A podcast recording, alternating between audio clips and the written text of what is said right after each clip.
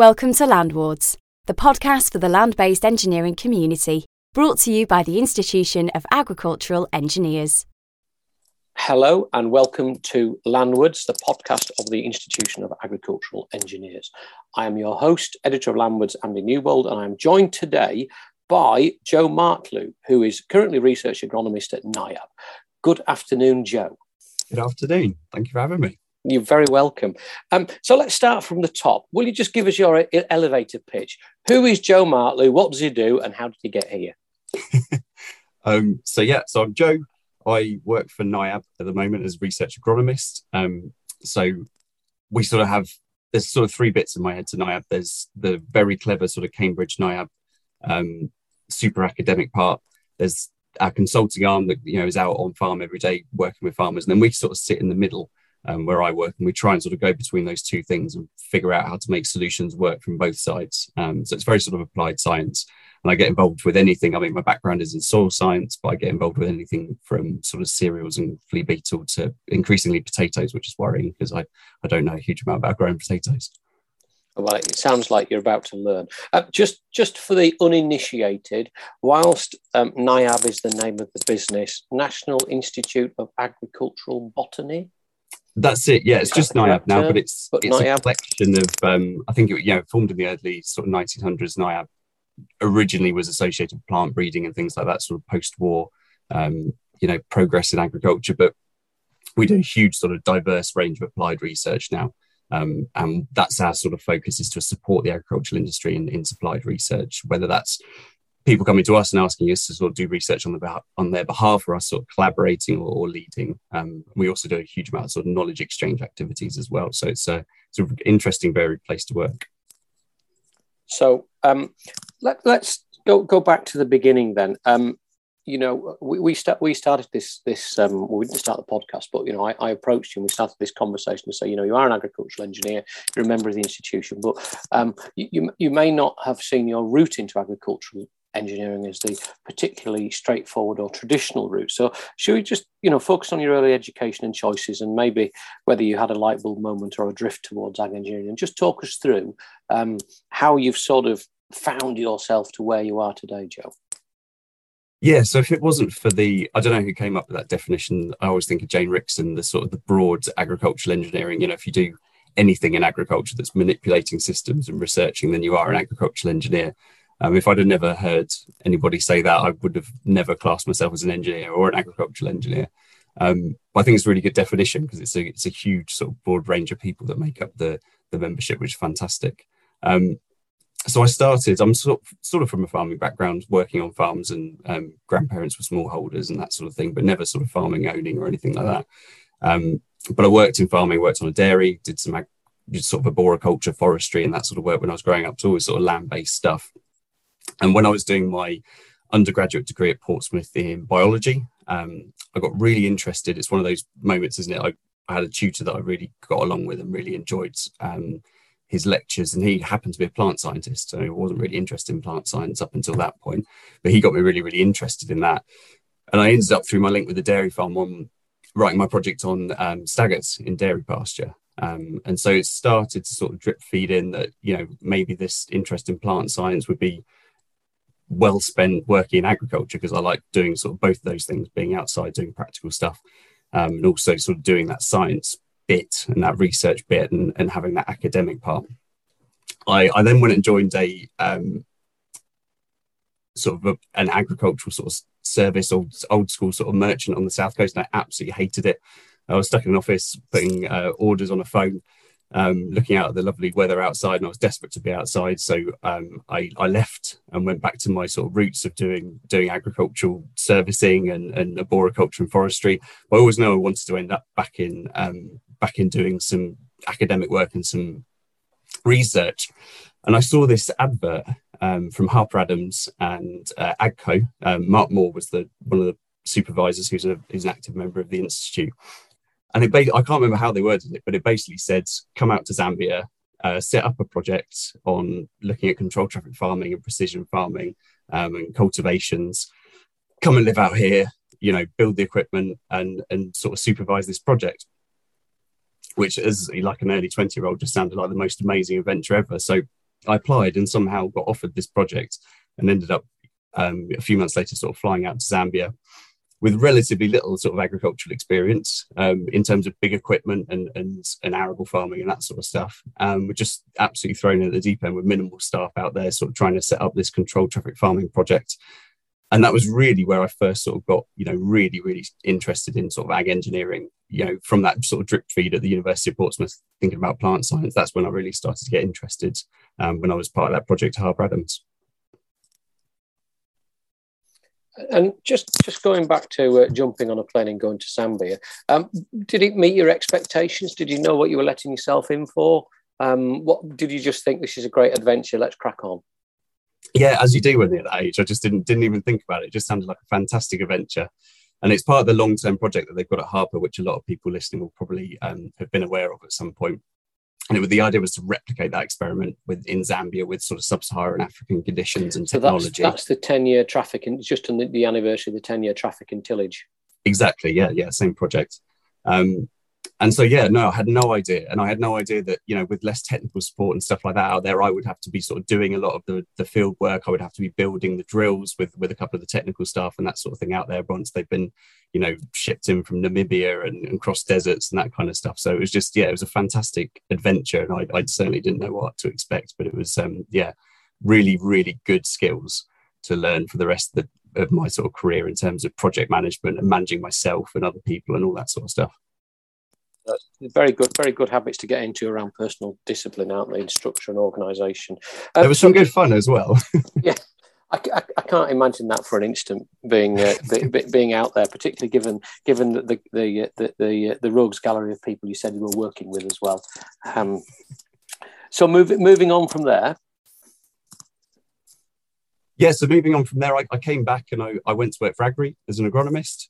Um, again, really choosing something you know i've always wanted to do something that's outside and practical but also has that kind of base of science um, so i was at Agrii doing that for about four years based down in the south um, so i traveled from sort of london to wiltshire down onto the isle of wight which is fantastic every two weeks get the ferry over and do some agronomy over there um, but I always knew I wanted to sort of get back. I, I, was I was missing that that sort of research element, and I was really lucky. I got to work with Saeed Shah, which some people will, will know that name. He's he's a well-known researcher on the south coast and, and elsewhere, he was working for Agrii at the time as the research and development manager in the West. And I got to sort of be around him and the, the work that he was sort of leading at their West site there.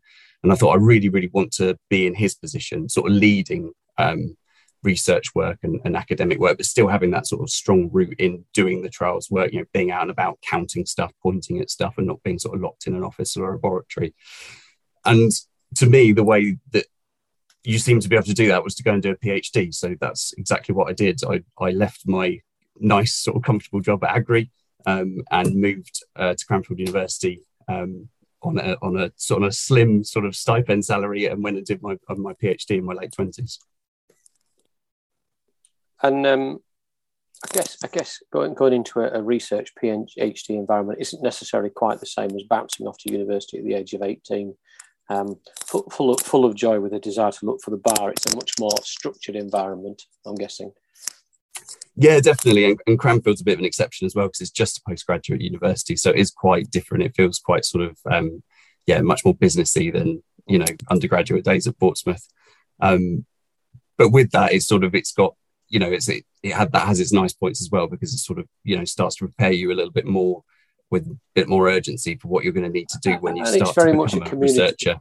It's a community of practice as well, isn't it? So, you know, the focus of the other people who are working and studying around you rubs off, I guess. Yeah, absolutely. And all sort of very applied science, um, you know, whether that's from sort of food storage, they've got obviously a strong soil science department where I was that comes from that Silsoe college heritage that sort of ended up at Cranfield. Um, but yeah, through all of their sort of all of their sort of agri food work, as they term it, it's all sort of really strong applied industry funded research. So it's a really good place to sort of go and learn how that bit of the sort of puzzle works, and it's quite confusing yeah. how that works and how funding works. So, so m- moving on, you finished the PhD at Cranfield. What was next? Um, so I, I had a short spell back at back at Agrii, I went back to do a research position um, and work on setting up their soil health offer, um, but that wasn't a forever position. Um, and I was still looking for that good sort of mixture between academic work, practical work, you know, being outside, working with farmers, but being able to do that sort of high level sort of policy stuff as well. Um, you know, long list of um, demands on my part, but I just kept looking until I found it. And fortunately, um, I saw with my previous link, the PhD was, was sponsored by NIAB, and I, I, did it at some of their um, locations and got to know Elizabeth Stockdale, my current boss, through that. Um, and so through that link, um, I found this position at, at NIAB. Um, was hugely, hugely lucky to get it when I when I applied, and that's where I've been for the last sort of six months. No, excellent. Um, so you know that that as I say, g- g- taking us through the one, two, three, four, five, six, seven, seven career steps to date, starting with your starting with your your degree. Um, as I say, it's not it's not what we would call a classic route into agricultural engineering, but that doesn't yeah. make it any less valid. It's it's, it's very valid, and it, it obviously gives you the, the, broad toolbox you can draw on now, which is you know which make, make what makes you the agricultural engineer you are today. Um, what contributed to your choices? What were your drivers? Of lack of a defined sort of vision, really. Aside from I knew what I wanted to do, I knew I wanted to end up in a job that had practical stuff, that had academic stuff, that allowed me to be outside, um, but also to sort of start trying to influence, you know, how I thought, you know, agriculture and and sort of, you know, my sort of specialist area, how soil management should should sort of progress and being able to influence that. Um, so every time I came up against a barrier where it wasn't quite right, I sort of made the call that I think, you know, I think there is a position out there that encompasses all these things. So I I'll keep looking until I sort of find where I wanted to be.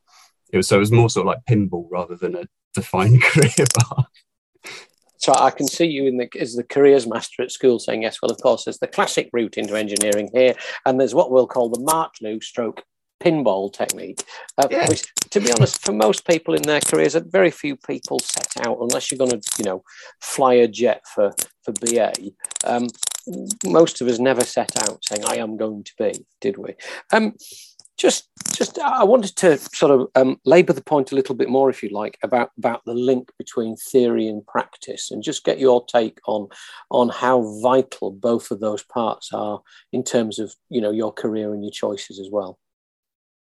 I think it's hugely important. Yeah, it's the bit that is missing, I think, in a lot of research development and also knowledge exchange, especially in agriculture, is that middle bit. We have, and that's really where NIAB sit, and that's why I wanted to work here. But it's, you know, we have, we've got fantastic academics who in universities across the country.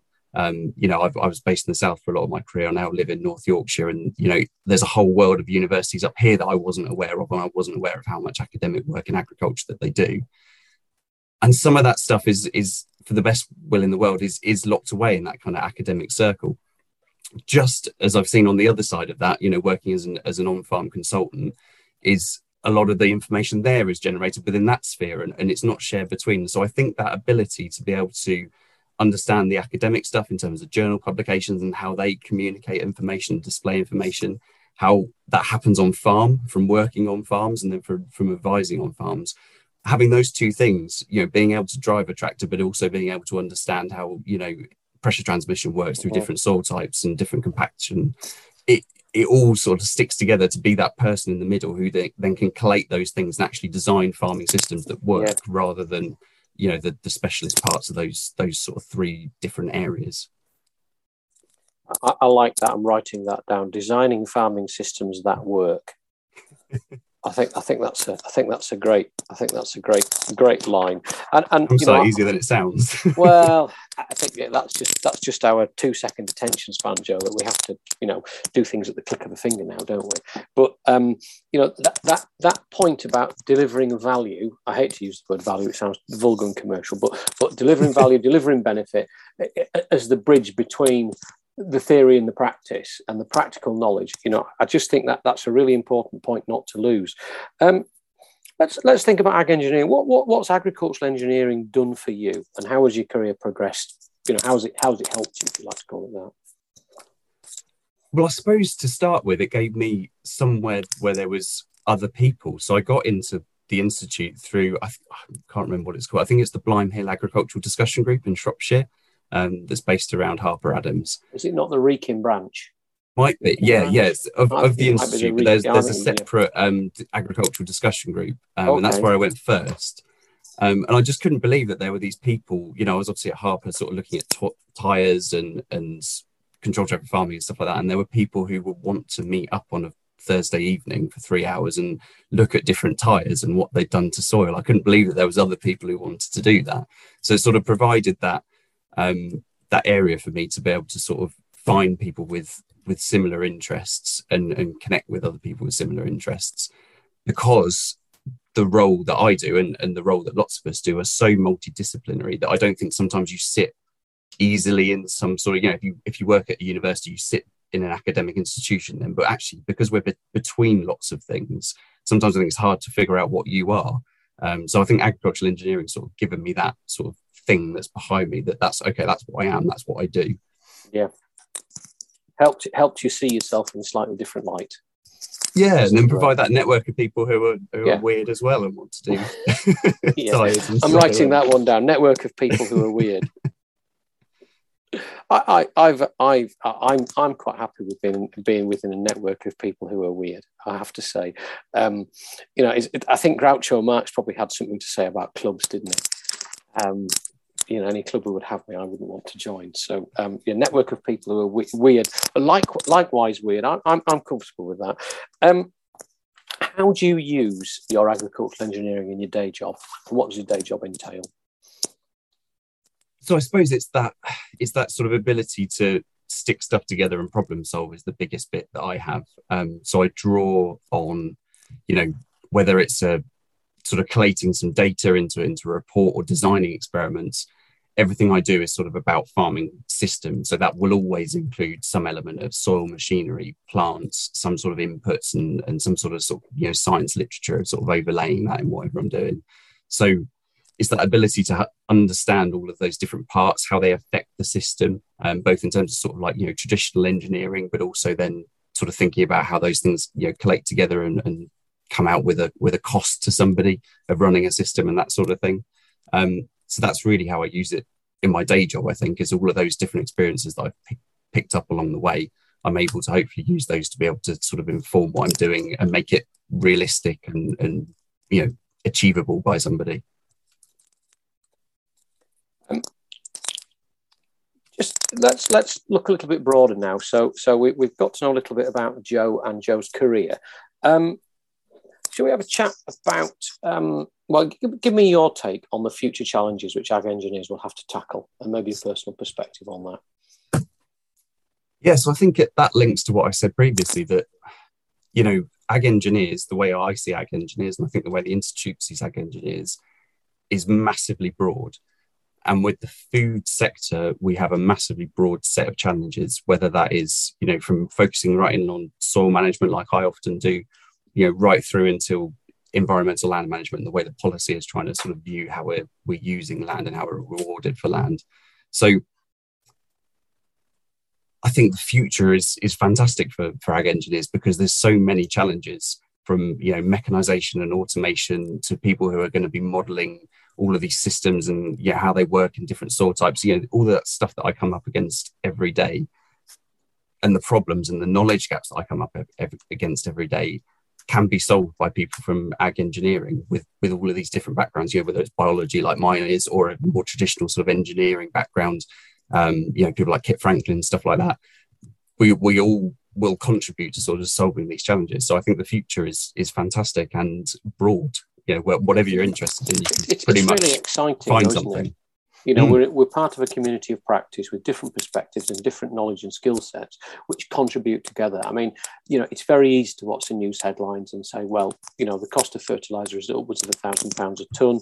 There's a shortage of hydrocarbons and oil, um, and, and, potentially, you know, uh, famine might be stalking the land because of lots of things which are happening in Ukraine.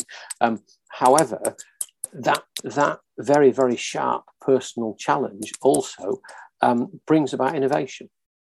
You know, and Absolutely, great leaps yeah. forward and innovation have always come because of society. You know, my view is as ag engineers, we're servants of society. So we're not we're not solutions going looking for problems. We're we, you know we're we're looking we're looking at problems and trying to take them to bits and saying what can we do to contribute with that and, and you know to me that's really exciting it's very exciting as well that you're you're there you know sort of rubbing your hands together saying come on bring it on let's see what we can do here as well um i just i wanted to um to just just close um, by you know asking you, Joe, what would you say to someone who's thinking about um, a career in, in ag engineering or land land based work who maybe hasn't come from a traditional agriculture or agricultural engineering background? Just what would you say to them by way of encouragement?